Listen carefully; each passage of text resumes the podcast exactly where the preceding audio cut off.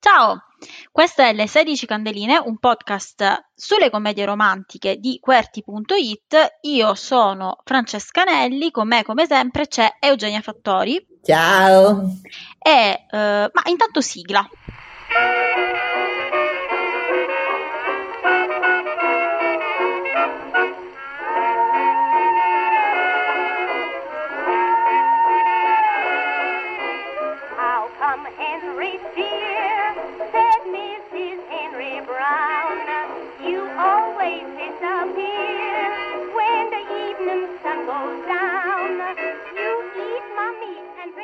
Insieme a noi oggi c'è anche Attilio Palmieri. Ciao Attilio. Ciao, ciao Francesca, ciao Eugenia. Innanzitutto grazie di avermi invitato, siamo qui un po' in famiglia, sia perché ci conosciamo tutti benissimo, sia perché io e Eugenia siamo sposati e quindi diamo anche questo, questo gancio con le cose Spoiler. e romantiche. Infatti se sentirete le nostre voci un po' strane è perché stiamo registrando tutti e due dalla stessa usci- entrata, non uscita. Io sono un grande appassionato di commedie romantiche, mi occupo di cinema e di serie tv perché ne scrivo ormai da tanti anni, le, le guardo con affetto da, da sempre, ora le guardo da un po' di anni anche grazie a voi due con un approccio particolarmente femminista e quindi più interessato alla rappresentazione di certe relazioni e di certi rapporti. Perfetto. Oggi ehm, parliamo di un film che ehm, sicuramente avremo visto tutti o comunque eh, di cui avremo sentito parlare, che è Splash. Prima di entrare nel perché di questa scelta, magari Eugenia ci dice qualcosa del film. Sì, allora Splash intanto è un film del 1984, quindi siamo in uh, pieno inizio anni 80 e um, i protagonisti sono eh, Tom Hanks e Daryl Lanna. Allora, Tom Hanks, vabbè, eh, ovviamente, eh, cioè, tutti conosciamo Tom Hanks, sappiamo chi è Tom Hanks, per un periodo della sua vita è stato il re delle commedie romantiche tra gli anni 80 e gli anni 90. E um, Daryl Lanna invece, eh, forse qualcuno di più giovane non se la ricorderà molto bene, se la ricorderà probabilmente per Kill Bill, dove faceva il ruolo, come si chiamava il ruolo di Daryl in Kill Bill? Ah, boh, chi se lo ricorda? Oh, non mi ricordo. E, però lei... Comunque è... quella senza un occhio. È quella della canzoncina. Esatto. E lei ha avuto il suo ruolo, come si dice in America, breakthrough in Blade Runner, dove faceva la replicante che riempie di botte Harrison Ford e, ehm, e poi eh, è stata per un periodo un'attrice piuttosto, piuttosto di successo negli anni Ottanta perché comunque ha fatto Wall Street, lei era il love interest di Wall Street, era quella famosa che voleva diventare eh, diventare la Laura Ashley dell'arredamento. E poi, eh, e poi ha, avuto, ha fatto un'altra romantic comedy molto bella di cui io in un futuro mi piacerebbe moltissimo parlare con Steve Martin che si chiama Roxanne che è un reenactment di Cyrano de Bergerac che è una delle romantic comedy più divertenti della storia secondo me. E poi ha avuto come molte attrici di quell'epoca lì, quando è diventata non più giovane, è praticamente scomparsa ed è stata riesumata da Tarantino, che è grande esperto nel riesumare gli attori. La storia di Splash è uh, molto molto sinteticamente eh, un uomo di New York che si innamora di una donna misteriosa che appare dal nulla nella sua vita e che però è una sirena. Ta-da. Il film Esatto, il film è stato nominato per la miglior sceneggiatura, no, e la sceneggiatura però è vero che la sceneggiatura è una sceneggiatura abbastanza di ferro ed è scritta da Lowell Gans e Babalu Mandel. Io non riesco a capire come nella vita uno pensi di darsi un nome professionale come Babalu, ma immagino che nel mondo degli uomini eh, bianchi etero questa cosa sia accettabile. E comunque Mandel e Gans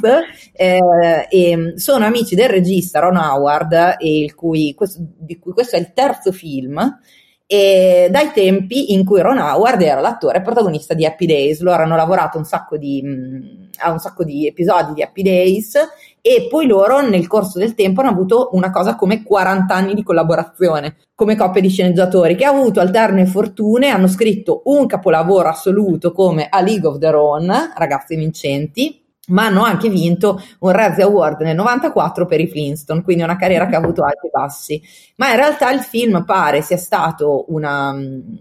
un prodotto soprattutto dell'idea eh, di Brian Grazer, che Brian Grazer moltissimi appassionati di cinema lo conosceranno perché è soprattutto un produttore che viene anche lui dalla TV, viene, veniva anche lui da, da Happy Days e quindi è una roba anche fatta un po' tutta tra amiconi. E, mm, e Brian Grazer è una colonna portante di un certo periodo di Hollywood, ha prodotto un sacco di roba molto bella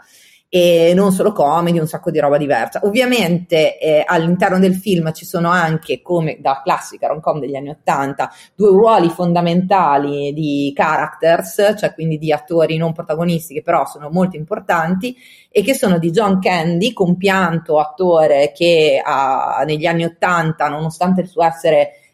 molto sovrappeso, ha avuto un grande successo e anche molti ruoli da protagonista perché era un, Candy, un, grandissimo comico e Eugene Levy che uh, sta avendo successo adesso che ha credo una settantina d'anni eh, grazie alla, alla, a un'altra comedy che però in, in, televisione, una sitcom che, scrive, che ha scritto col figlio e che si chiama Shit's Creek che recuperatevi assolutamente perché è meravigliosa. Sia Candy sia Eugene Levy sono entrambi canadesi e questo è stato il primo film in cui hanno avuto dei ruoli, diciamo, più o meno rilevanti. Loro venivano entrambi da, un,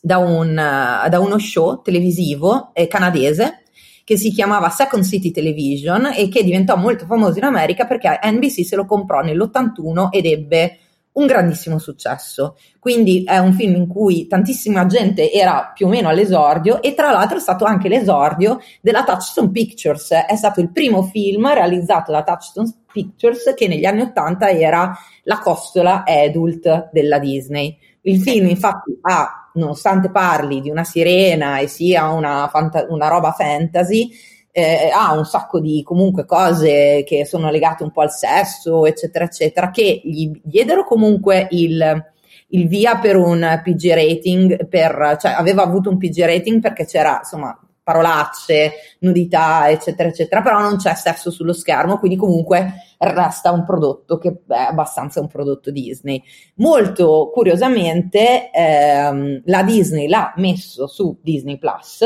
e quindi lo potete rivedere quando volete, ma ha censurato l'unica vera scena di nudo che è quella di, che insomma ci, ci, fa molto ridere, quindi secondo me ha senso dirla come prima cosa, cioè ovvero c'è una scena in cui uh, Daryl Anna si gira, è nuda e le si vede sedere ma in realtà su Disney Plus non si vede perché è stato coperto da questa, com'è che lo chiamava l'articolo? Um, luxurious CGI for wig. Quindi, no,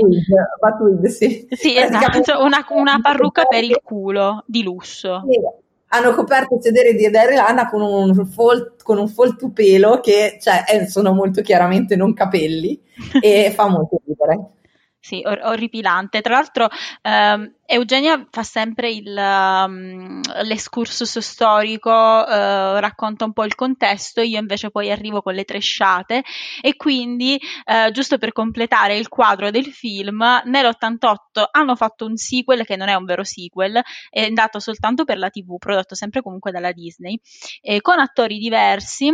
eh, che però non è, che era una, una roba super trash e eh, oltre a quest'altra roba trash c'è stato il massimo del trash perché ehm, non mi ricordo da quanti anni dopo però c'è stato anche un remake uh, hongkongiano, non so bene come si, si possa dire, eh, che si chiama Mermaid Got Married. Uh, ma insomma sappiamo comunque che il, um, l'immaginario legato alle sirene è super ampio, quindi ci sono stati tantissimi film che comunque in un modo o nell'altro si sono ispirati. Uh, ci piace anche dire che uh, l'ultimo um, remake di Splash è The Shape of Water, però gender swapped. Eh, ma di questo magari ne parleremo più avanti per insultare The Shape of Water. Volevo subito chiarire che a me quel film fa schifo, ma andiamo avanti. A tutti noi. A tutti noi. Devo dire a questo punto, Attilio, visto che comunque tu di, eh, di romantic comedy, anche, anche, con me, a volte anche forzato, forzato da me, ne vedi un sacco e ultimamente ce ne siamo rivisti un sacco anche degli anni Ottanta, come mai hai scelto proprio Splash? Allora, innanzitutto perché è un vero film hollywoodiano. nel senso che prima tu hai citato la crew del film, il film ha quattro sceneggiatori, anche perché oltre ai tre che hai nominato c'è Bruce J. Feldman, che è un altro sceneggiatore estremamente navigato a Hollywood, che ha collaborato al soggetto, ha collaborato alla sceneggiatura ed è stato anche tra gli autori del, del sequel di cui parlava Francesca. Per cui è un po' anche sua questa storia rappre- e diciamo che il film si, si, identifica anche come un film molto rappresentativo della Hollywood di quegli anni, per certi versi anche della Hollywood di oggi, però è un po' quella cosa che va a smentire, quella diceria per cui il cinema è fatto di autori, di filmografie, di grandi poetiche personali. In realtà Hollywood è prima di tutto un'industria, un'industria in cui non si butta mai niente, come abbiamo visto anche un'idea del genere è stata figlia di varie riscritture e rifacimenti. E quindi anche in questo caso era un po' quel tipo di cinema che a me piace molto, indipendentemente da poi dalla qualità e dai giudizi critici, anche perché è figlio di tantissime riscritture, riscritture da parte di sceneggiatori che vengono chiamati all'inizio, poi licenziati, altri che ci fanno le seconde e le terze stesure, i produttori che tagliano e rimettono a posto le robe.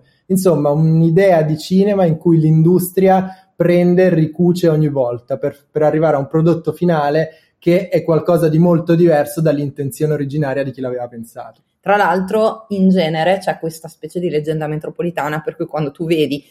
che in un film ci sono 3 o 4 sceneggiatori diversi, allora immediatamente tutti pensano, Dio, questo è un film di merda perché hanno dovuto riscrivere, eccetera. In realtà non è sempre vero. Tra l'altro, quando tu parli di Hollywood, proprio la vera Hollywood, cioè Ron Howard è un esempio perfetto di un regista che non viene considerato un autore perché è un regista che è comunque quasi sempre a servizio della storia. Esatto, esatto. Una dell'altra ragione per cui ho scelto questo film è anche proprio il ruolo di Ron Howard in quanto, in quanto regista che ha avuto una carriera estremamente interessante dal punto di vista di come vengono re- visti i registi oggi, come venivano visti ieri e come si inquadrano all'interno dell'industria. Ma pensiamo anche solo ai grandi capolavori della Hollywood classica, Casablanca, Via col vento, tutti i film che hanno avuto registi che a volte sono stati più di uno, che hanno avuto decine di sceneggiatori, Casablanca ha avuto tantissimi sceneggiatori che hanno collaborato allo script e che poi si sono identificati come film classici anche perché figli di tantissime voci autoriali. Oggi l'autorialità ci sembra qualcosa che esiste solo se è fatta da una persona, ma molto spesso in realtà sono film come dire, un po' monocorde, un po' autoreferenziali, dei quali diciamo spesso cavolo, grandissima messa in scena, bellissima visione, ma se forse ci fosse stato qualcuno, come accade spesso in televisione con le writers room collettive, qualcuno appunto a metterci punti di vista diversi, forse avremmo avuto qualcosa di più strutturato. Anche se quel punto di vista, cioè sono comunque tutti maschi. Esatto, da un punto di vista profondamente maschile ed è una delle ragioni per cui ho scelto questa rom-com, anche perché mi sentivo credo comprensibilmente abbastanza a disagio a parlare di rom-com figlie di punti di vista femminili dei quali io posso capire fino a un certo punto le esperienze. Invece mi piaceva molto cercare di analizzare che tipo di, di visione hanno prodotto questi punti di vista così differenti ma anche così uguali, accomunati appunto dal loro essere maschili e anche che tipo di rapporto tra i sessi ne viene fuori. Ecco, secondo me, per quanto Splash non sia un film, come dire, che, passa- che passerà alla storia come uno dei film più sofisticati, più intelligenti, più progressisti della storia del cinema, secondo me, visto oggi, è un film estremamente interessante. Un film che ci restituisce come tante rom-com fanno, una delle cose più belle, come dite spesso voi anche in questo podcast, delle rom-com è proprio il fatto che attraverso questi film si può leggere il, il tempo in cui questi film sono fatti e anche la visione che c'era in quell'epoca dei rapporti tra donne. Da, da, questo punto di vista, secondo me, il film appunto restituisce una visione collettiva, ma anche molto, come dire, molto precisa dei rapporti tra i sessi. Sì, effettivamente, cioè, eh, secondo me ci sono sicuramente delle, mh, delle cose che sono cioè, caratteristiche di questo film e che riflettono il, un, un, un, un, punto di vista estremamente maschile e un punto di vista estremamente eh, maschile dell'epoca. Io uh, non so, da, cioè, ci, sarebbe, ci, sono tante cose da dire di questo film, quindi bisogna probabilmente andare un po' con ordine. A me piacerebbe iniziare a parlare del, um, del rapporto tra loro due, cioè del fatto che eh, il film è tutto visto dal punto di vista di un protagonista maschile, che è in teoria un punto di vista di un protagonista maschile, eh, sens- cioè non sensibile, perché in realtà il film gira tutto intorno al fatto che lui non si riesce a innamorare. Lui è bloccato in questa situazione, noi lo incontriamo all'inizio del film, in cui viene lasciato dalla sua compagna perché, eh, perché non riesce a dirle ti amo e eh, lui ha un confronto anche con suo fratello su questa cosa, sul fatto che appunto non riesce a innamorarsi, anche se lei comunque era eh, la donna perfetta, intelligente, eccetera, eccetera. Miracolosamente dice bella come terzo aggettivo, prima di tutto dice che è brillante, che è intelligente, e poi dice che è bella, assolutamente, perché questo comunque è una cosa fatta appunto per dirci che lui non è un uomo di merda, cioè lui non è che non riesce a dire ti amo perché è un uomo di merda, lui non riesce a dire ti amo perché è uno che è bloccato. Il film parte addirittura con un flashback, cioè il flashback di lui bambino e che uh, cade da una barca a Cape Cod e mh, mm, no, non sa nuotare, lui, noi lo scopriamo dopo che lui oltre a non saper nuotare in quel momento non ha mai imparato a nuotare e viene salvato da una bambina che sta sott'acqua e che capiamo che è una sirena. E, mh, mm, e, tutto questo noi lo vediamo come flash perché sappiamo che ha influenzato tutta la sua vita. Già leggia sul film questa cosa che lui non riesce a innamorarsi perché c'è ancora in testa l'immagine di quella donna lì, no? E, mm, e però appunto noi incontriamo un protagonista che non si innamora e non riesce a innamorarsi, ma perché è già fondamentalmente innamorato e questo il film ce lo dà un pochino sottotono, però insomma si capisce eh, molto innamorato bene. di una donna che non esiste in realtà, o meglio, eh, innamorato di una idea di donna, perché ovviamente questa cosa che aleggia, cioè che ehm, la donna che lui poi avrà nella sua vita, che sarà la donna della sua vita, è appunto quella bambina lì, eh, ma il problema è quel, quello che rappresenta questa bambina, cioè il grosso problema problema, insomma il punto principale, poi bisogna vedere se considerarlo un problema o no. Spoiler, sì, nel senso per me lo è perché eh, tutto eh, gira intorno a un'idea di mascolinità che questa idea appunto porta avanti,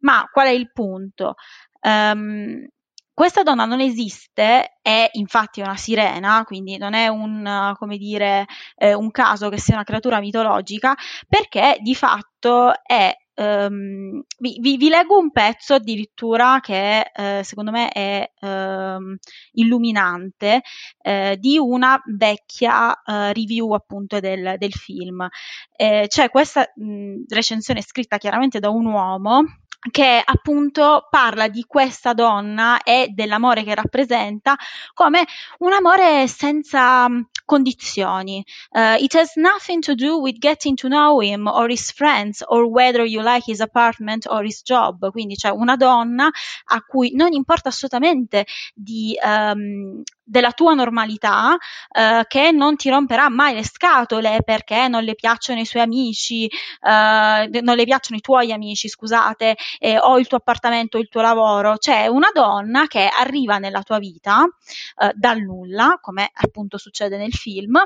che è bellissima, che è muta, perché quando inizia il film lei appunto ehm, non, non, parla inglese perché non è, non è una donna ma una, eh, una sirena. E, ehm, e questo significa che di fatto non rompe le scatole, quindi è una donna che eh, ha praticamente tutto quello che eh, un uomo potrebbe desiderare, questo tipo di uomo quantomeno. Quindi una presenza assolutamente non minacciosa, del tutto innocente, che ehm, ti accetta così come sei. E, e questo sostanzialmente il, eh, il sogno che eh, Madison, quindi la, la, sirena, rappresenta ed è qui che sta tutto il problema del film e tutta la sos- tossicità, scusate, del personaggio principale. Infatti cioè, mi fa molto ridere questa cosa di questa review che ci hai letto, in cui dice che, cioè, in cui la descrizione delle cose che dovrebbero piacere a una donna di un uomo eh, mm, tre quarti delle cose che dice riguardano la condizione economica dell'uomo, come c'è per le donne, la, cioè capite le donne sempre tutte interessate ai soldi e che lavoro fai e che, cioè, no, che è una roba veramente patetica e in cui tra l'altro Daryl Lana viene paragonata a E.T. sì, esatto, questo era l'altro punto, eh, praticamente c'era questo paragone eh, con E.T. dove però lei non era quella specie di, di, di cosina brutta e eh,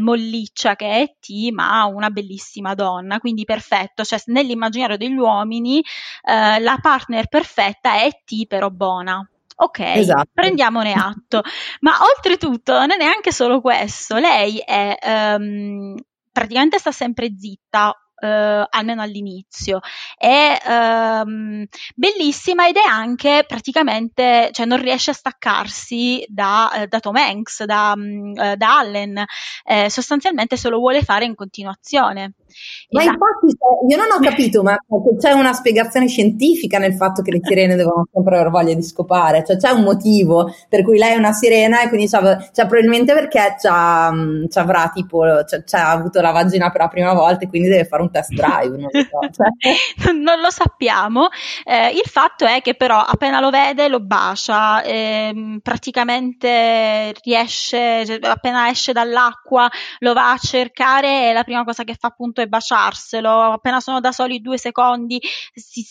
le, gli salta addosso, cioè è proprio un'immagine di, di, questa donna che da un lato appunto è candida, e innocente e, e dall'altro invece è una, non so, assetata di, di, di sesso in continuazione. E, e, questo è interessante anche perché, cioè proprio per il mito stesso della, della, della sirena che appunto ha questa doppia natura, da un lato una mh, uh, creatura mitologica che almeno in tempi diciamo um, molto antichi, quando appunto aveva, rispondeva soltanto a quel tipo di immaginario mitologico, era spaventosa eh, perché effettivamente è sempre un mostro potremmo dire e, e che dall'altro però è anche questa creatura eh, che non essendo parte del mondo, non lo conosce, quindi è innocente e quindi um, ha tutto da imparare. E quindi co- per un uomo c'è, come dire, da un lato questo, poi magari Attilio ci dirà qualcosa, perché io lo guardo da, dalla prospettiva femminile e mi immagino appunto questo, questi uomini che um, vogliono un po' no, la donna eh, santa e la donna puttana, la donna che um, è assetata di sesso, ma allo stesso tempo è innocente innocente. Cioè questa sorta di continua contraddizione che non si risolve mai e che rende di fatto impossibile per ogni donna rappresentare eh, davvero ehm, ciò che gli uomini si aspettano da lei. Sì, diciamo che da, il film può essere guardato da due punti di vista e avere dei risultati molto simili, ma anche per certi versi un po' divergenti, nel senso che se io guardo il film da un punto di vista femminile, o meglio, provo a guardarne la rappresentazione femminile concentrandomi sul personaggio di lei, mi viene da dire tutto il male del mondo per uh, le ragioni che in parte avete anche detto voi benissimo. Lei è proprio un oggetto e poco più, lei è proprio una specie di funzione al servizio di altre cose. Dal punto di vista però maschile, io non so come poteva essere il film uh, visto dagli spettatori degli anni Ottanta. Quando l'ho visto io il film era qualcosa di molto molto diverso dal, da come lo vedo io oggi perché era diversa la mia consapevolezza. Oggi lei mi sembra totalmente una funzione, ma se lo vediamo dal punto di vista suo, dal punto di vista di come viene ritratto lui, il, il trop abbastanza becero, abbastanza semplificato che incarna lei mi sembra qualcosa di perfettamente, come dire, funzionale all'analisi di un certo tipo di figura maschile. Che poi, lo... scusa se ti interrompo, diamo un nome a questo trope. Um, allora, lei è quella che potremmo definire eh, una born sexy yesterday, cioè un personaggio che arriva ehm, da un mondo, come dire, diverso, insomma, non conosce il nostro mondo e quindi ha tutto da imparare e ha un po' quegli atteggiamenti da, da bambina, eh, che anche lì abbastanza problematico, cioè l'idea che tu possa trovare sexy una donna che invece non è una donna ma è una bambina, magari, ecco, affrontiamo anche questo eh, però appunto lo troviamo davvero in tantissimi, um, in t- ci sono tantissimi esempi appunto di questo, di questo trope. Mm ad esempio nel, nel, quinto elemento, ad esempio in uh, uh, Wonder Woman, però ovviamente lì un po' diverso perché um, chiaramente Wonder Woman è un altro tipo di film, però ecco, sono, sono tanti i casi in cui si trovano queste, queste, donne che, non lo so, hanno bisogno di una guida, eh, che poi tra l'altro lui neanche rappresenta per lei perché di fatto se ne, se ne, sbatte fondamentalmente di lei e lei fa tutto da sola. E questo già potremmo dire che in un certo senso è anche un po' ehm, un aspetto positivo del film, ma magari poi ci arriviamo, e, e quindi sostanzialmente è il trope eh, di, eh, che rappresenta una donna mh, mm, hopeless, cioè una donna che non ha, eh, non sa fare niente, non, si trova in un mondo che non conosce e, ehm, quasi anche mh, mm, mi sembra sempre di, di, trovare insomma un po' questo, mh, uh, questo punto nel, nel, nel troppo che è eh, una certa gratitudine anche, se vogliamo, rispetto al, al, maschio di turno, che le spiega le cose, che comunque, o quantomeno rappresenta per lei quasi un, un ideale. Almeno io lo, l'ho rivisto, ad esempio, scusa se apro questa parentesi, nel, in questo film, cioè in Splash, perché ehm, non, non, ci sono grossi motivi per cui lei debba essere così tanto attratta da Allen slash Tom Hanks, eh, però è, in qualche modo vede in lui um, boh, un modello modello, un punto di riferimento e forse anche questo fa parte della, della fantasia. Ma torniamo no, lei è puramente una fantasia, lei è puramente una, una funzione, lei non, non, ha delle ragioni, non ha un, una sua agenda, non ha un suo punto di vista. Quando io l'ho guardato ho detto ma perché gli autori usano questa fantasia? Cosa mi vogliono dire di lui utilizzando questa funzione? Fermo restando che è brutalissimo ed è squalido il fatto che lei non serva a nient'altro che questo. Ma cosa mi vogliono dire? Ecco, lui è assolutamente la cosa più lontana che c'è da un maschio alfa. Lui è una persona che non riesce a innamorarsi anche perché ha terribilmente paura di essere sfidato, perché è terribilmente insicuro, perché non riesce a vincere in un mondo fatto per i maschi vincenti paga tantissimo il fatto di non essere un vincente, di avere un fratello che a dispetto di quella corporatura che solo in apparenza potrebbe farlo sembrare appunto in difetto rispetto al resto degli, degli altri maschi, è, un, è, sicuramente un po' indietro, è sicuramente una persona che invidia tutto il resto del, del suo genere e che quindi non riesce neanche a confrontarsi con l'amore di persone come la moglie che non si vede mai, ma di cui sappiamo essere una persona con un'individualità molto più forte della sirena di cui si innamora. Riesce a trovare una specie di gratificazione, una certificazione, una validazione solo nel momento in cui può non avere nessun tipo di concorrenza e può sentirsi autorevole nei confronti di una persona che è fatta, manco persona, perché per, di persona, persona mi sembra assolutamente esagerato per definire il personaggio di Daryl Anna, quindi una funzione che esiste apposta per dare un senso al personaggio. Sì, cioè mi viene da dire, volevo, volevo, dire due cose in realtà. La prima era che il troppo di cui parlavamo prima in realtà prende il nome da un film abbastanza famoso di George Cukor che si chiama appunto Born Yesterday. E, ehm, e, in cui appunto c'è il, questo trope della fidanzata, della fidanzata stupida del boss che poi in realtà si rivela eh, geniale, brava, eccetera, eccetera, e che è una fusione di questo personaggio con il trope del fish out of water, cioè del pesce fuor d'acqua, no? di quella della, del, del personaggio che è preso da una situazione in cui non sa nulla del mondo e che è un trope diciamo non caratterizzato come genere, cioè nel senso ce ne sono di entrambi i generi, e però eh, prende il nome da questo. Ma la cosa che... E poi diventa, cioè, diventa poi caratterizzato, caratterizzato, di genere quando questo personaggio viene anche sessualizzato, perché poi questo è il esatto. punto. Per questo è born sexy yesterday, cioè sei nata ieri e quindi non conosci, non... non, non um, non sei in grado di muoverti nel mondo, però io ti sessualizzo, cioè questa cosa la trovo sexy.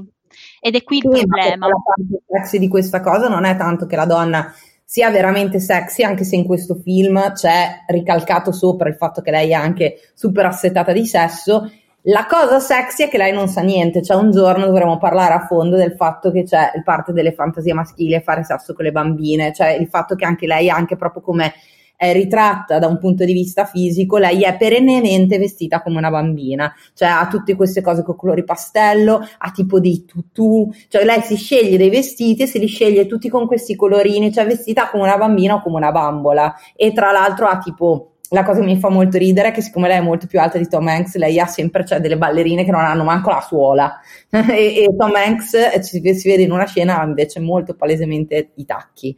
E, um, e quello che a, a me fa, um, fa, un po' più impressione di questa cosa è proprio anche del fatto che lei, per esempio, uh, vive all'interno di questa New York, che è una New York palesemente invernale, in cui tutti sono vestitissimi, lei ha tutti questi vestitini estivi e queste scarpette eh, che sono delle scarpette che boh, mm, sono cioè, proprio da danza, no? Cioè, hanno perfino i nastri di raso che nessuna persona normale si metterebbe per camminare. Perché è abituata al freddo dei fondali marini. Esatto. Eh, e, e però,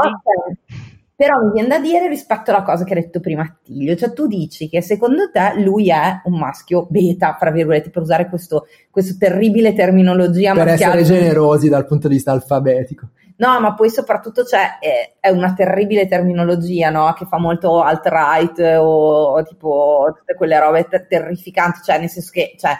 poniamo, facciamo questo disclaimer, non esistono maschi alfa e non esistono ma- maschi beta, cioè è una cosa che ve la fa credere la mascolinità tossica, non esistono gerarchie nell'essere maschio o nell'essere femmine. Comunque, al di là di questo, eh, io, la mia impressione però del film è che lui invece sia una fusione delle due cose, nel senso che lui eh, ci viene dipinto come una persona che è, ehm, che è in sudditanza del fratello, che ha una personalità molto più flamboyant e quindi è molto più, è un eccentrico, gioca e si approfitta molto di, di lui, eccetera, eccetera. Però in realtà ci viene dipinto come un uomo di grande successo da un punto di vista anche economico del lavoro, cioè vive in un albergo, cioè nel senso è uno ricco, il loro lavoro va molto bene ed è uno che si occupa, c'è la sua azienda, è un uomo realizzato, è, noi lo incontriamo a un matrimonio che fa il testimone dello sposo, quindi ci viene, de- cioè, ci viene detto fra, come sottotesto che comunque lui ha un gruppo di amici, ha una vita sociale, quindi non, ci, non è proprio il classico sfigato. Non è un incel. Cioè, non è un esatto. incel, chiaramente. Sì, è un uomo. Anche gli hanno degli amici, purtroppo. Sì, no, lui non è un incel, però è il classico maschio medio borghese un po' timido che è ben lontano dal, dalla figura del maschio di successo carismatico. Ecco, rispetto alla mascolinità tossica, il mio discorso è molto legato non tanto a delle terminologie, delle tassonomie mie, ma di quanto il film mette in luce il maschilismo interiorizzato al, del, del protagonista. L'insoddisfazione e la frustrazione del protagonista è totalmente figlia di un'educazione, di una cultura patriarcale maschilista dal quale ha, dalla quale lui non ha alcuna voglia di liberarsi. Pensiamo per esempio a quando lui ha quel momento nella prima parte del film in cui si ubriaca e va a fare il grosso eh, cercando di corteggiare una ragazza che in realtà è da un appuntamento con un'altra persona. Lì viene fuori quella, tutta quella, quel maschilismo interiore che lui reprime tutte, tutti i giorni perché in realtà vuole rientrare in questi, in questi panni di persona carina e gentile, che nel momento in cui saltano i contatti della razionalità grazie all'alcol, inizia a essere anche lui una persona che ha una rabbia repressa fortissima, che può diventare aggressivo e violento, forme di aggressività che lui fa vedere anche più volte nel corso del film, tra l'altro anche nei confronti di Madison. Ecco, secondo me il film è molto preciso nel raccontare, magari in maniera inconsapevole, uh, ma secondo me la consapevolezza e l'intenzionalità da questo punto di vista contano fino a un certo punto, perché il film poi ci fa vedere nei passaggi successivi quanto il, il suo essere molto aggressivo e molto violento emerga ogni volta che le cose non vanno come vuole lui. Sì, ma mh, mm, eh, proprio su questo. Dire, scusa, volevo dire una cosa al volo. Tra l'altro, cioè, mi, mi raggancerà questa cosa per dire una cosa brevissima, cioè del fatto che questo tipo di ruolo qua, che è il ruolo tipico anche di Tom Hanks, che è stato il suo ruolo per gran parte da carriera, eccetera, e il suo ruolo tipico nelle romantic comedy, e mi viene da dire è molto figlio di quel tipo di ruoli. A James Stewart, cioè Tom Hanks è spesso considerato l'erede di James Stewart nella Hollywood contemporanea, cioè quell'idea dell'uomo qualunque, dell'uomo comune, eh, dell'uomo buono, dell'uomo per bene. E a me mi fa specie e mh, mm, e mi piacerebbe parlare del fatto che lui ci viene dipinto dal film come uno bravo, come un uomo per bene e che ha un suo, cioè che ha perfino dei dubbi sul fatto di non essere abbastanza per bene perché non si innamora, però in realtà tutte le volte che il film ce lo vuole dipingere come uno per bene finisce per farci vedere invece una persona tossica. Sì, eh, infatti quello che volevo proprio chiedere ad Attilio è, ma secondo te il film da che parte sta? Perché se lo guardo, appunto, quando lo guardo io um, penso che il film sia totalmente dalla parte di Allen, um, ci dica quasi che lui se la merita una donna così, che eh, lasciamo perdere il fatto di quanto sia problematica quell'immagine di donna, però è comunque una donna um, che rappresenta in un certo senso il, il, sogno di tutti gli uomini. Quindi tu, uomo normale, uomo ordinario, eh, sei, sei, buono, sei bravo, non, non, fai le battute sessiste che fa tuo fratello che è un porco, quindi eh, nella tua eh, ordinarietà in realtà sei speciale e quindi ti meriti questa donna. Um, secondo te, quindi, nel film c'è uh, una consapevolezza di questa tossicità? C'è una critica? Perché io non la vedo. Guarda, secondo me sì. Io non sono sicuro uh, che all'epoca la percezione di questo film fosse di questo tipo. Sono abbastanza convinto che anzi un certo tipo di rom-com uh, si integrasse perfettamente con questo tipo di storia d'amore, per cui il cappello introduttivo di cui parlava Eugenia, che faceva sì che lo spettatore potesse percepire il protagonista come quello che stava da sempre in attesa di una donna del genere, che lo salva due volte, la prima volta da bambino e poi da grande, e anche il finale, che secondo me è la parte più debole del film uh, in cui appunto si corona questo sogno romantico e quindi lui riesce a raggiungere questo tipo di realizzazione sentimentale anche umana. Tra Secondo... l'altro, scusa, il finale fortissimamente voluto dalle mogli di tutti. cioè, nella realtà lui non, già nella script originale lui non doveva seguirla, ma le donne hanno tutte detto no, non è possibile perché lei cioè, talmente, cioè,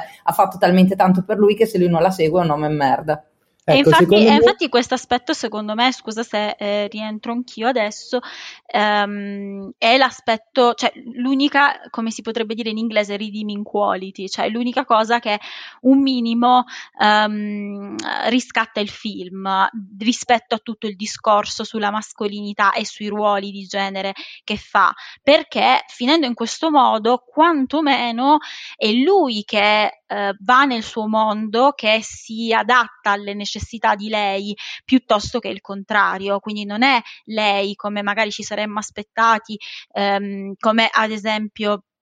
succede nella Sirenetta, che è una storia un po' analoga, um, no, non è quindi lei a diventare una donna e a vivere come una moglie uh, nella classica, diciamo, uh, fantasia della famiglia americana, ma è lui che la segue nelle profondità dell'Hudson, che sembra le Bahamas, ma in realtà è soltanto il fiume che attraversa New York. E, ehm, e quindi sì, mh, forse questo è il fatto che siano state le donne a insistere, secondo me è significativo, ma tu dicevi che in realtà non ti piace il, il finale. In realtà a me quel finale lì non convince tantissimo, nel mm. senso che uh, pur entrando lui nel suo mondo, in realtà quel finale serve a coronare una, quella storia d'amore lì, serve a coronare anche la giustezza dei suoi comportamenti, facendogli avere questo, il finale romantico che lui ha sempre cercato. Secondo me questo finale qui e l'intro iniziale di cui parlavo prima sono quella specie di cornice che serve in quegli anni lì, a quel cinema lì, in cui gli sceneggiatori possono dire alcune cose solo all'interno di vincoli molto stretti. E quelle cose lì, secondo me, sono quelle che poi rimangono col tempo. Secondo me, guardare questo film oggi significa anche cercare di vedere cosa ci sta dicendo tra le righe. Secondo me, nella parte, nella parte centrale, soprattutto primi, nella prima ora di film, la, la cosa che ci sta dicendo è una sorta di decostruzione di quel tipo di mascolinità non aggressiva, non carismatica, ma non, non, per questo meno tossica. Una cosa su cui Woody Allen, per esempio, ci ha fatto una carriera è che questo film comunque ci può restituire un altro, un altro lato, ovvero quel lato di chi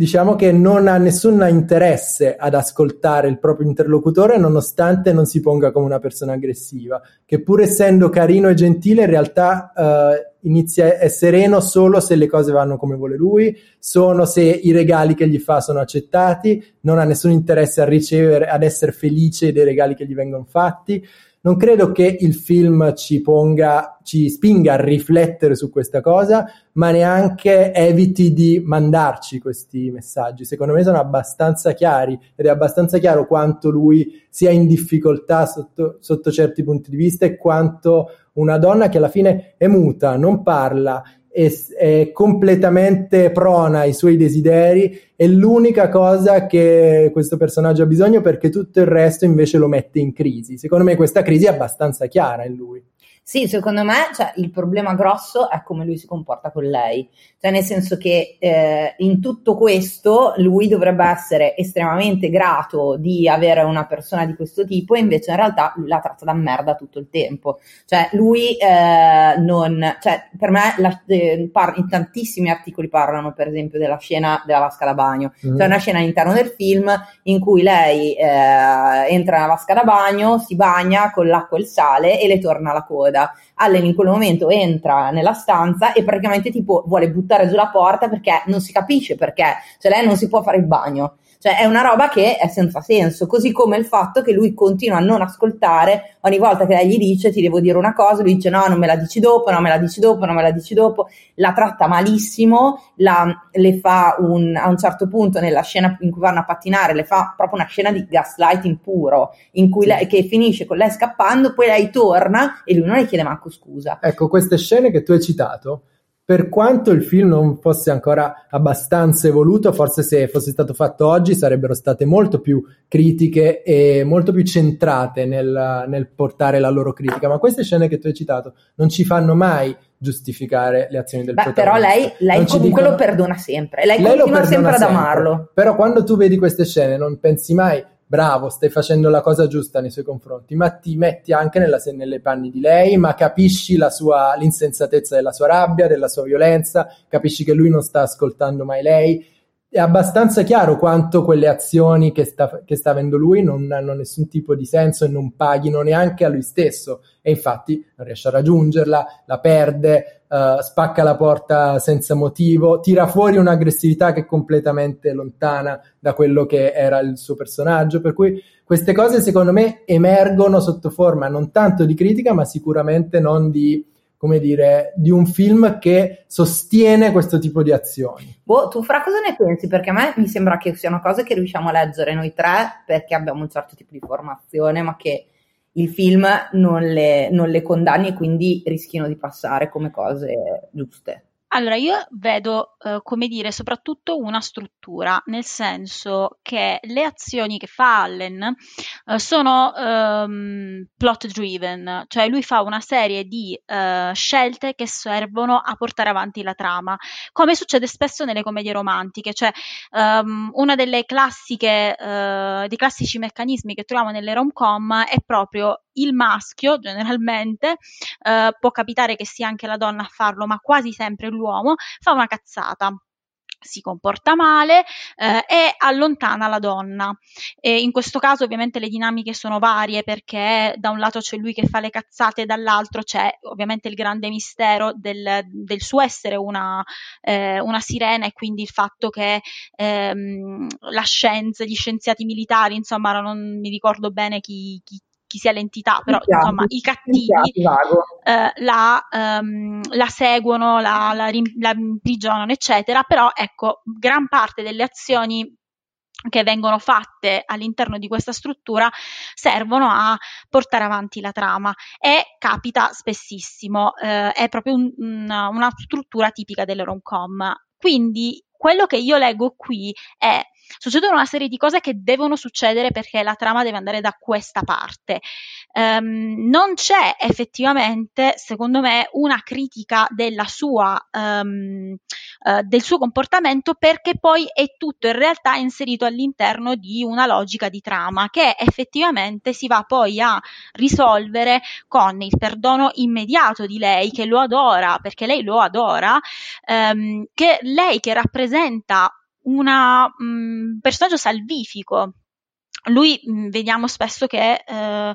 rappresenta un po' la, la, damsel in distress, quindi eh, in una sorta di eh, meccanica gender swapped è lui la damigella da salvare. È anche vero però che ovviamente a un certo punto ritorna a essere lei il personaggio che deve essere salvato perché figuriamoci e eh, al di là poi di questo aspetto alla fine mh, mm, anche il suo essere una damsel in distress serve soltanto a eh, portare avanti l'idea che Madison, la sirena, sia una, mh, mm, un personaggio che di fatto porterà lui alla sua evoluzione personale. Quindi se andiamo poi a guardare il film nel suo complesso, tutte le cose che lo caratterizzano, tutti gli snodi narrativi e anche eh, a livello di caratterizzazione servono a portarci un unico eh, messaggio, quello che lui è un uomo normale, Uh, che nel suo essere normale fa degli errori, che uh, si comporta un po' da cretino, però di fatto comunque è un bravo uomo, d'altronde lei uh, si innamora di lui, non del fratello porco, e alla fine Um, per ogni uomo normale c'è una donna straordinaria che lo, lo, salverà, che gli darà il vero amore. Quindi, ecco, se dovessi dire dove sta la verità, secondo me dovremmo più che altro guardare alla cornice generale che il film crea. Sì, infatti mi viene da dire che un'altra cosa che il film crea e che è un'altra cosa molto classica di queste cose qua è che se guardiamo il personaggio di Madison è un personaggio che è totalmente isolato. Sì, è vero, è una sirena, sì, è vero tutto quanto. Lei non ha mai donne intorno a lei, tra l'altro questo, per inciso, è un film che non passa il back del test perché, perché, lei non parla, lei parla una volta con un'altra donna che è la commessa del, del negozio, ma non parlano di. Ma, no, ma, la commessa del negozio non ha un nome, quindi no back del test. E, e, soprattutto lei non ha mai donne intorno a lei, cioè lui ha il fratello che lo, che lo consiglia, che lo cosa, però lei eh, è totalmente isolata e totalmente dipendente da lui. Non ci sono non... suocere, cioè capisci, questo è il sogno di ogni uomo, non c'è una suocera con cui litigare. E poi soprattutto non è che non è, non è neanche quello, cioè è proprio che lei, l'unico scopo della sua vita è stare con lui. Cioè lei non ha una backstory, non ha appunto neanche lei una famiglia e eh, quello che è è che tutta questa cosa nel film è completamente irrilevante, tant'è che leggevo che all'inizio nel film c'era un incipit in cui lei andava da questa strega che le dava sei giorni per stare sulla terra con le gambe, non abbiamo bisogno neanche di questo. Lei appare dal nulla, lei non ha nessun altro motivo di stare lì che non sia stare con lui e soprattutto cioè, non ha mai nessun tipo di interazione con le altre donne. Ricordiamo che le altre due donne presenti all'interno del film, a parte la commessa che tra l'altro dice, fa una battuta terrificante sulla figlia che è molto magra e fortunata perché è anoressica, che cioè aiuto, cioè doveva essere probabilmente divertente. Però tutte le altre donne che vediamo sono o donne che vengono rimorchiate o che comunque reagiscono a cose che fanno loro, una ex fidanzata off screen che non vediamo mai, e la segretaria anziana che tra l'altro è una roba terrificante perché è una signora che ha avuto un incidente e ha preso una botta in testa e no scusa è stata colpita da un fulmine. E quindi e, e fa queste cose strane ed è chiaramente una persona che sta male ma tutti ridono. Tutti ridono di lei e il fatto è che, cioè, questa cosa qua dovrebbe farci passare lui per una persona carina, perché continua a farla lavorare, anche se è chiaramente incapace di lavorare, quando invece in realtà è un'altra roba super tossica, perché lui continua a farla lavorare nonostante questa stia chiaramente male. Sì, sì, sì, da questo punto di vista il film è, è totalmente privo di ogni genere di consapevolezza rispetto a, a come usa le donne. È un film degli Lei... anni 80 però, cioè nel senso, come sempre contestualizziamo, ovviamente è un film dell'84. Infatti mi viene da dire, parliamo anche del fatto che tutta l'educazione di Madison e il suo ingresso nel mondo del, degli, del, del, degli, uomini, perché in realtà l'ingresso nel mondo degli esseri umani è un ingresso nel mondo degli uomini, avviene attraverso il contatto col mondo capitalista. Cioè lei impara dalla tv, la prima parola che dice è Bloomingdale, cioè è una roba che vederla adesso è abbastanza ghiacciante. Assolutamente, è abbastanza ghiacciante. Lei è una, una pura funzione, come dicevo all'inizio. Con, rispetto a quando Francesca mi domandavi del, da che parte sta il film. Io ripeto, non ne ho idea, non credo che il film sia completamente schierato, ma soprattutto mi sembra che a noi, almeno a me, interessi fino a un certo punto in questa sede capire da che parte sta il film, perché secondo me uno dei ruoli della critica e quindi anche nostro da questo punto di vista è capire come resiste il film e come cambia al, allo scorrere del tempo. Cosa possiamo dire di questo film oggi? Ecco, se lo inquadriamo dal punto di vista della struttura di cui tu parlavi, quindi di quei vincoli per cui le cose devono iniziare in un certo modo, procedere in un altro determinato modo per grazia di un certo tipo di personaggi che fanno certe cose e finire in quel modo che tutti sappiamo,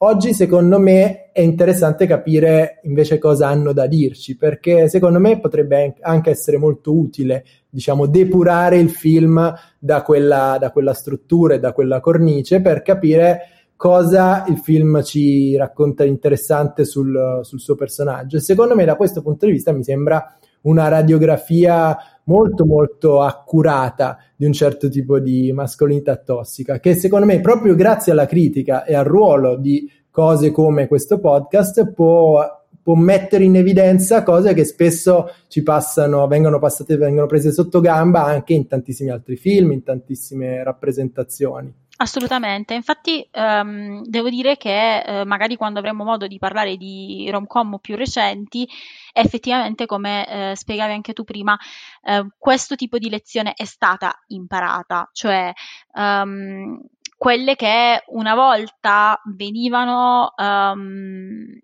perdonate facilmente queste, queste, uscite tossiche, questi comportamenti da eh, maschio fragile che appunto più volte Allen um, ci dimostra di, di, di mettere in atto con il tempo, con commedie romantiche eh, più, più, evolute, sono stati eh, effettivamente contestualizzati, sono stati effettivamente criticati. Quindi se in Splash eh, basta arrivare a salvarti dal laboratorio e dirti eh, ti amo per essere perdonato per tutte le schifezze che hai fatto e anche per essere amato senza alcuna logica, perché non si capisce, continuo io da donna a non capire perché lei sia così innamorata di lui e qui è, cioè, è proprio chiaro che è un film scritto da uomini. Um, nei film più, più, recenti tutto questo, um, questo tipo di dinamiche effettivamente è Uh, criticato, contestualizzato, problematizzato. Ecco, questa era la parola che stavo cercando. Infatti, a proposito di questo, voglio farvi una domanda proprio per capire il vostro punto di vista. Io, tu, per tutto il tempo in cui ho visto il film l'altro giorno, pensavo, cavolo, io sono un maschio, queste cose qui riesco poco a capirle. Però voi donne riuscite davvero a immedesimarvi in lei come personaggio? No. Perché dal mio punto di vista, il fatto che sia quasi impossibile provare immedesimazione in lei come personaggio, la rendono anche qualcosa di un po' più innocuo di altri trop meno, meno diciamo circoscritti, meno dichiarati, almeno dagli occhi nostri di oggi. Per esempio, si parla spesso della Manic Pixie Dream Girl come un trop non solo tossico, ma anche un trop che è stato così problematico anche perché è diventato il sogno di tante ragazze, perché ha attecchito tantissimo anche in tante ragazze. Dal mio punto di vista, questo trop qui è Uh, diciamo, lo salvo un pochino di più, non tanto per la rappresentazione che fa della protagonista femminile, perché quella è veramente orribile, ma perché è una funzione iper dichiarata che, vista dagli occhi di oggi, ci serve proprio per vedere che tipo di nullità è il protagonista. Mm. Lei non parla, non fa niente, è completamente muta, è perenne desiderio nei suoi confronti e ci fa dire ma davvero dobbiamo essere così generosi verso un maschio che si sente realizzato con una donna barra funzione perché non è neanche un essere umano lei che è di questo tipo? Secondo me il fatto che lei sia un, una creatura neanche diciamo umana e che serve solo a spiegarci questo, ci fa anche emergere un certo tipo di critica nei confronti del protagonista. Ma guarda, eh, il problema è che ci sono un sacco di donne lì fuori nel mondo che vogliono essere sirene, cioè nel senso che ehm, che, cioè, secondo me la tua analisi da un punto di vista maschile è un'analisi perfetta, perché Cioè, secondo me questa cosa qua tira proprio fuori. A, il fatto che, infatti non è un caso che questa sia una delle poche rom-com amatissime dal pubblico maschile. Cioè, io sto vedendo in questi giorni in quarantena che una marea di cinefili maschi si stanno rivedendo Splash. Ovviamente lamentandosi del fatto che non si vede più il culo di Arianna, ma vabbè. E, ehm, però eh, il punto è che non, anche se lei è un personaggio teoricamente non immedesimabile, che non ha nulla a che fare con una donna reale, che è un personaggio non tridimensionale, cioè il problema, che è lo stesso identico della Manic Pixie, è che le donne, essendo schiave dell'idea patriarcale che eh, se questa è una fantasia maschile, loro devono uniformarsi a questa fantasia maschile, desiderano essere monodimensionali come lei. Cioè, ridevamo prima off, uh, off radio, cioè off registrazione, del fatto che c'è una, uno stand-up di Lisa Schlesinger, adesso non mi ricordo quale, in cui lei prende in giro tutta quella marea di donne che sognano di diventare, eh, di essere sirene. C'è proprio tutta una, una, specie di culto anche di una versione, eh, quasi una versione VSTO delle sirene, una versione Tumblr delle sirene, per cui c'è, c'è questa marea di donne che desidera essere quello che fondamentalmente è una donna con la coda di pesce che non ha una vagina e non può camminare. Cioè il fatto che proprio cioè, eh, il, il, patriarcato ti rende eh, così dipendente dallo sguardo maschile e così dipendente dal desiderio maschile che quello che tu desideri nella vita è di essere così nulla, così priva di agenda, così, eh, così, così, così diafana, no? In, che è un altro dei motivi, per esempio, per cui c'è il, il discorso, avviene anche il discorso in tanti casi eh, il discorso dell'anoressia, ma neanche proprio l'anoressia come, come, malattia, ma quanto la tendenza delle donne a voler essere magre, che è un altro modo per essere piccole, un altro modo per essere eh, childish, per essere eh, deboli, cioè, che è uniformarsi a questa idea di quello che in teoria vogliono gli uomini. Poi noi sappiamo che gli uomini come te, che sono un minimo più evoluti, cioè non vorrebbero mai una donna monodimensionale. Il fatto è che la cultura ci dice che invece questo è desiderabile. Sì, assolutamente. Infatti, mh, mm, è interessante anche, um, questo è un, uh, un, testo che poi metteremo nei, nei link, uh, l'idea proprio di, il nome stesso di Mermaid che uh, si porta dietro una serie di, um, di logiche patriarcali, cioè noi abbiamo questo um, popolo merfolk, quindi un popolo di, di sirenoide, non saprei neanche come dirlo in italiano, e la mentre il, il, maschio, quindi il sireno, il tritone, ok, eh, è un merman, la donna è una mermaid, dove maid non sta per donna, ma sta per donna giovane non sposata. Quindi, um, com'è che si dice in italiano? La... Uh, mm, niente, non, fanciulla, non mi... la fanciulla, la fanciulla, sì, fanciulla. Quindi um, è proprio... Eh sì, no, anche domestica, certo, anche domestica. Perché le domestiche nella, in, uh, cioè, qualche secolo fa le domestiche erano qua, sempre giovani donne non sposate e per chi ha visto Downton Abbey lo sa che alla fine, cioè, se tu dopo quando ti sposi ti mantiene tuo marito non hai più bisogno di fare la domestica. Esatto, quindi questa mermaid è, eh, non è neanche una donna in quanto tale, è proprio una maid, è proprio un'immagine di giovane donna eh, vergine, chiaramente, perché non sposata, quindi è nel caso della, mm, della, della sirena, chiaramente ci sono anche delle, delle, ragioni tecniche per cui lo è, ehm, è ehm, quindi sta proprio nel, nell'immaginario stesso della, uh, della, um, della, sirena, questo suo essere, quindi um, al contrario poi dell'idea di mostro che appunto è stata molto anacquata nei secoli, uh, ad esempio dalla, dalla fiaba La Sirenetta, uh, è quindi un personaggio, una, un'idea più che un personaggio, quindi un archetipo eh, estremamente sessista da questo punto di vista, è diminutivo, è sminuente della donna, la limita a, ehm, alla sua condizione di, non so, eh, donna che deve diventare di un uomo e quindi a un certo punto ehm, si realizzerà in quanto tale. Sì, persona incompleta, costantemente a disposizione, figlia di appunto un ideale per cui non sei, non sei te stessa finché non sei te stessa con qualcun altro che ovviamente è l'uomo che, che ti eleva. Il filtro di spettatori e spettatrici femministe secondo me ci mette un po' al riparo dai danni che può fare questo film dal punto di vista dell'immaginario. E quello che appunto volevo dire scegliendo questo film era soprattutto capire quanto leggendoli attraverso questo filtro e quindi dando per scontato tutte queste cose che stiamo dic- dicendo sul messaggio di questo tipo di rappresentazioni, forse da donne ci si, si, guarda a questo personaggio come qualcosa di totalmente diverso rispetto a tutto quello che si vuole diventare e da uomini si guarda a Tom Hanks come quella cosa che se davvero ti senti soddisfatto con un qualcosa di così poco stimolante, allora anche se cerchi in tutti i modi di apparire super gentile, non vorrei mai essere come te.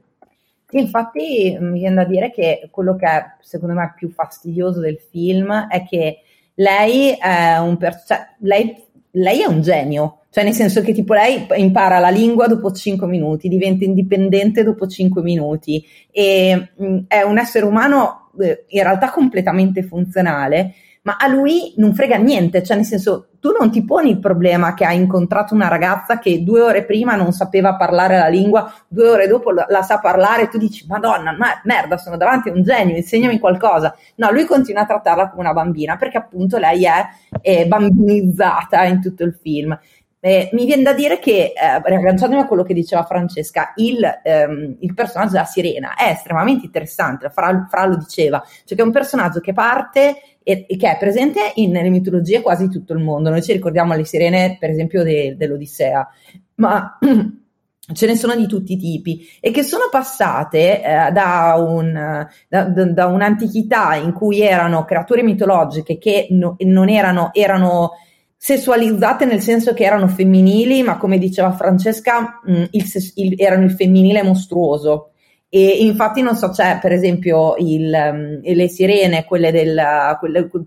una cosa famosa che eh, P.T. Barnum, che era il famoso impresario circense che è stato l'inventore delle, eh, di, di, del circo dei fenomeni da baraccone, e il, una delle cose più famose dei cerchi di P.T. Barnum era questa sirena delle Figi che era in realtà, in realtà, nella realtà era una roba che lui aveva composto con cadaveri di pesci messi insieme, per cui ecco, ovviamente non era una cosa reale, però era effettivamente un mostro. Poi in realtà il mondo occidentale e il mondo capitalista piano piano l'hanno trasformata in una cosa invece ipersessualizzata, iperbambinizzata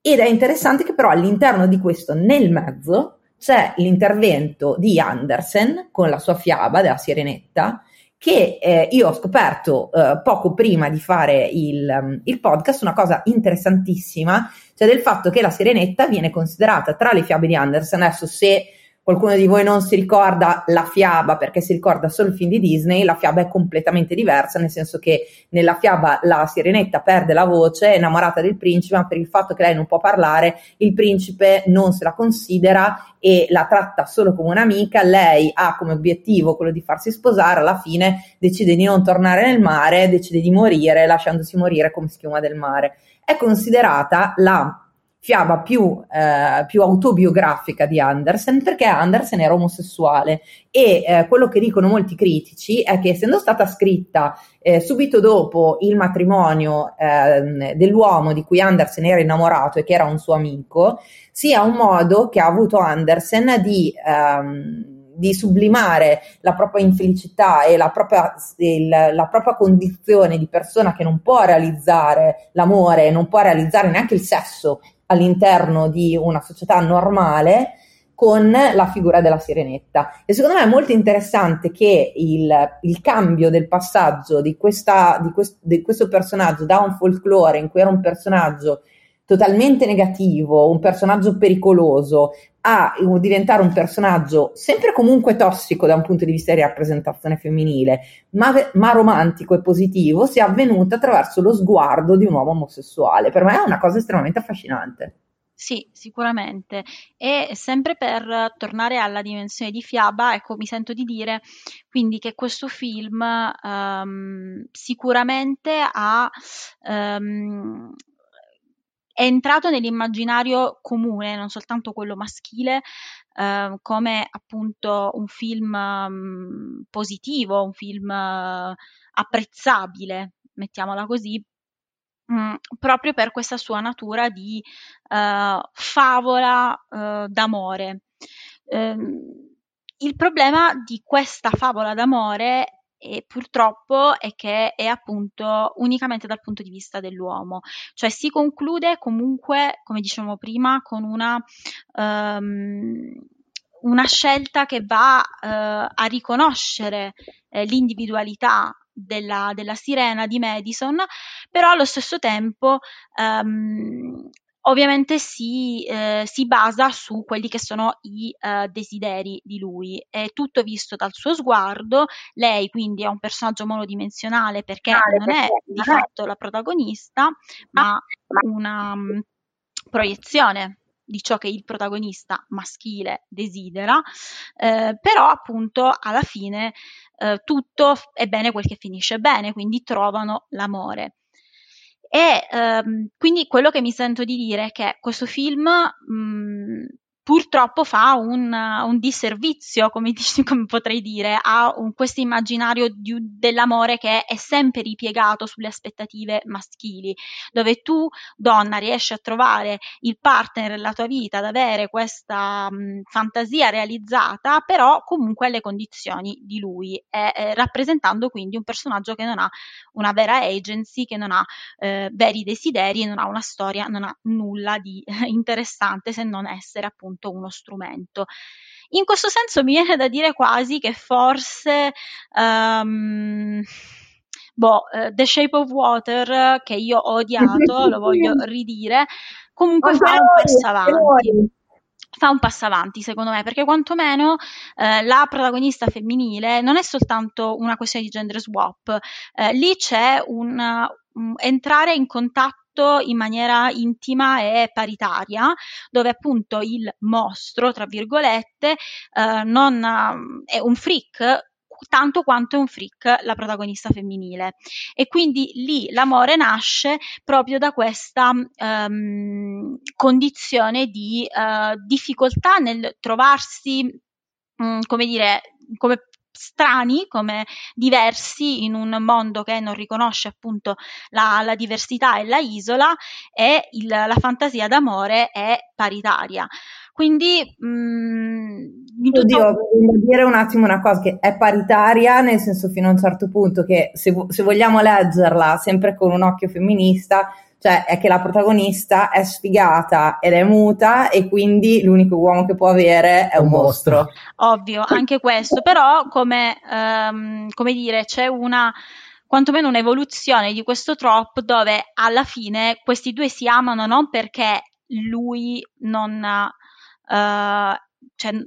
non conta niente e, e, lei aspettava soltanto un, un coglione qualsiasi. Uh, oddio, forse sì, in realtà, forse mi state facendo ricredere. ancora, ancora, di più. Ancora di più, no, però al di là di questo, um, la differenza secondo me, eh, quantomeno, forse, forse perché effettivamente il punto di vista è femminile, quindi per una volta non è la donna a essere la fantasia di qualcuno, ma il contrario, quindi forse questo mi ha tratto di inganno, lo devo dire. Però, però ehm, secondo me, ecco, il problema alla fine della fiera del film è che la fantasia d'amore che ci, che ci vende è una fantasia eh, puramente maschile e eh, un'idea di amore che in realtà non è per niente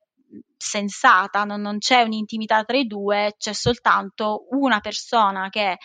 rappresenta una fantasia e un'altra persona che eh,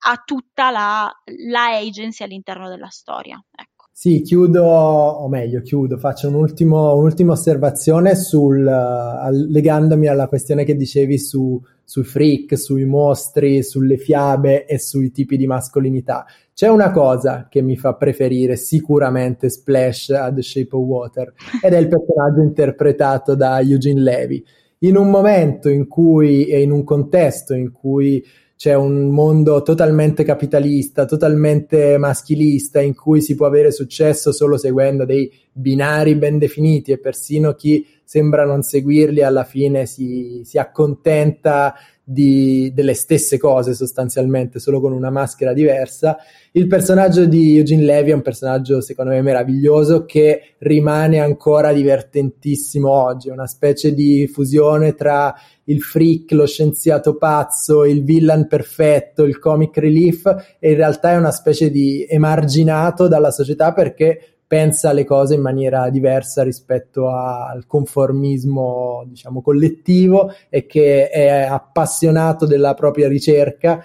ma come tutti i cattivi e come tutti gli scienziati pazzi di questo tipo non può che avere degli scagnozzi che sono completamente al loro servizio, spesso con, uh, diciamo, problemi mentali di vario tipo. Pensiamo anche agli scagnozzi di Rattigan in Basil l'investigatopo o addirittura alla, alla, banda fratelli dei Goonies in cui la, la, leader è l'unica persona che ha un attimo di, di intelligenza e, te- e testa sulle spalle. Lui è una figura maschile Uh, non uh, diciamo messa all'angolo, mai giudicata, ma sempre diciamo esaltata per il suo per il suo essere consapevole della propria ricerca, per il suo essere estremamente appassionato. Certo, molte della sua comicità è una comicità autoironica, involontaria, in cui si ride di lui, ma si ride di lui mai in una dimensione in cui tu stai giudicando quel personaggio perché lì in quel momento lui è un personaggio slapstick, è un personaggio che fa cose che ti fanno sinceramente ridere, ma del quale tu capisci anche che se è così estraneo da quella società che ti sta rappresentando, allora qualcosa di buono ce la deve avere. Infatti, non a caso, alla fine lui quasi subito, quando vede che Madison sta male, si redime. Eh, lui è quello che il, l'uomo bambino che crede ancora nelle favole e forse mi viene da dire che l'unico modo di salvare questo film è pensare che il film abbia il punto di vista di Eugene Levy. Esatto, lui è veramente un, un vero sognatore, un vero sognatore che quella società così figlia della competizione, della performance, non capisce e che non capirà mai ed è esaltato da un'interpretazione veramente incredibile di Eugene Levy per, del quale rinnovo l'invito a vedere Schitt's Creek perché è davvero una delle serie più brillanti, romantiche, femministe, intelligenti degli ultimi anni. Allora, eh, io direi Beh, che adesso allora, chiudere, no? Chiudiamo, io uh, ci tengo a dire soltanto che nonostante il mio, uh, come dire, breve, breve, perdita di giudizio, continuo ad odiare The Shape of Water, cioè non volevo dire che The Shape of Water è un bel film, eh. volevo solo un po' aggiornare il discorso, provare a contestualizzare, offrire un'alternativa, eccetera, però no, The Shape of Water fa schifo e uh, quell'Oscar l'ha rubato. Basta, volevo solo Vabbè. dire questo abbiamo e adesso fatto, possiamo chiudere. Abbiamo fatto uno dei nostri statement sobri. Io sono d'accordo con te al 100%. Sì, anche perché c'erano Lady Bird di Greta Gerwig, eh. c'era Call Me By Your Name, per eh, cui insomma. Diciamolo. Comunque io direi che chiudiamo qua, avete ascoltato le 16 candeline, noi siamo un podcast di Querti, ringraziamo quindi Spreaker e tutte le piattaforme di podcast che ci ospitano e per quanto riguarda me e Francesca, potete contattarci sulla pagina Facebook di Querti oppure potete contattare il nostro podcast su Instagram a chiocciola le 16 candeline con 16 in numero oppure i nostri account personali chiocciola Eugenia Fattori e chiocciola Franzec Tanelli che cioè, non ti maledirò mai abbastanza per aver scelto questo nome. Per quanto riguarda, eh, e poi vabbè, ovviamente potete trovarci anche su Facebook come Eugenia Fattori e Francescanelli. Per quanto riguarda Attiglio, potete trovarlo su Instagram come chiocciola Attiglio Palmieri e su Facebook come Attiglio Palmieri. E per quanto riguarda Attilio, vi consiglio caldamente di recuperare l'episodio che trovate anche su Spotify del palinsesto femminista fatto da Irene Facheris di Bossi, in cui Attilio parla della, mm, di rappresentazione, parla di sguardo maschile nel cinema e che si chiama appunto palinsesto femminista. Che numero di episodio è? Il 10, tipo? Una, sì, una cosa del genere. L'episodio sul male gaze. Esatto, e di recuperare anche la chiacchierata che Attilio ha fatto con eh, quella che hai fatto in streaming per Tlon. Sì, con Andrea Colamedici di Tlon, Lorenzo Gasparrini e Lorenzo Lupolini. Che insomma, Attilio come, ha un sacco di cose da dire sulla mascolinità e sulla rappresentazione, eccetera, eccetera. Fra, ti lascio dire qualcosa prima di finire, poi salutiamo tutti. Guarda, posso soltanto dire Decepo Water merda, volevo come dire ribadire questo concetto. E basta, vi saluto e niente, alla prossima. Alla prossima, ciao a tutti. Ciao a tutti.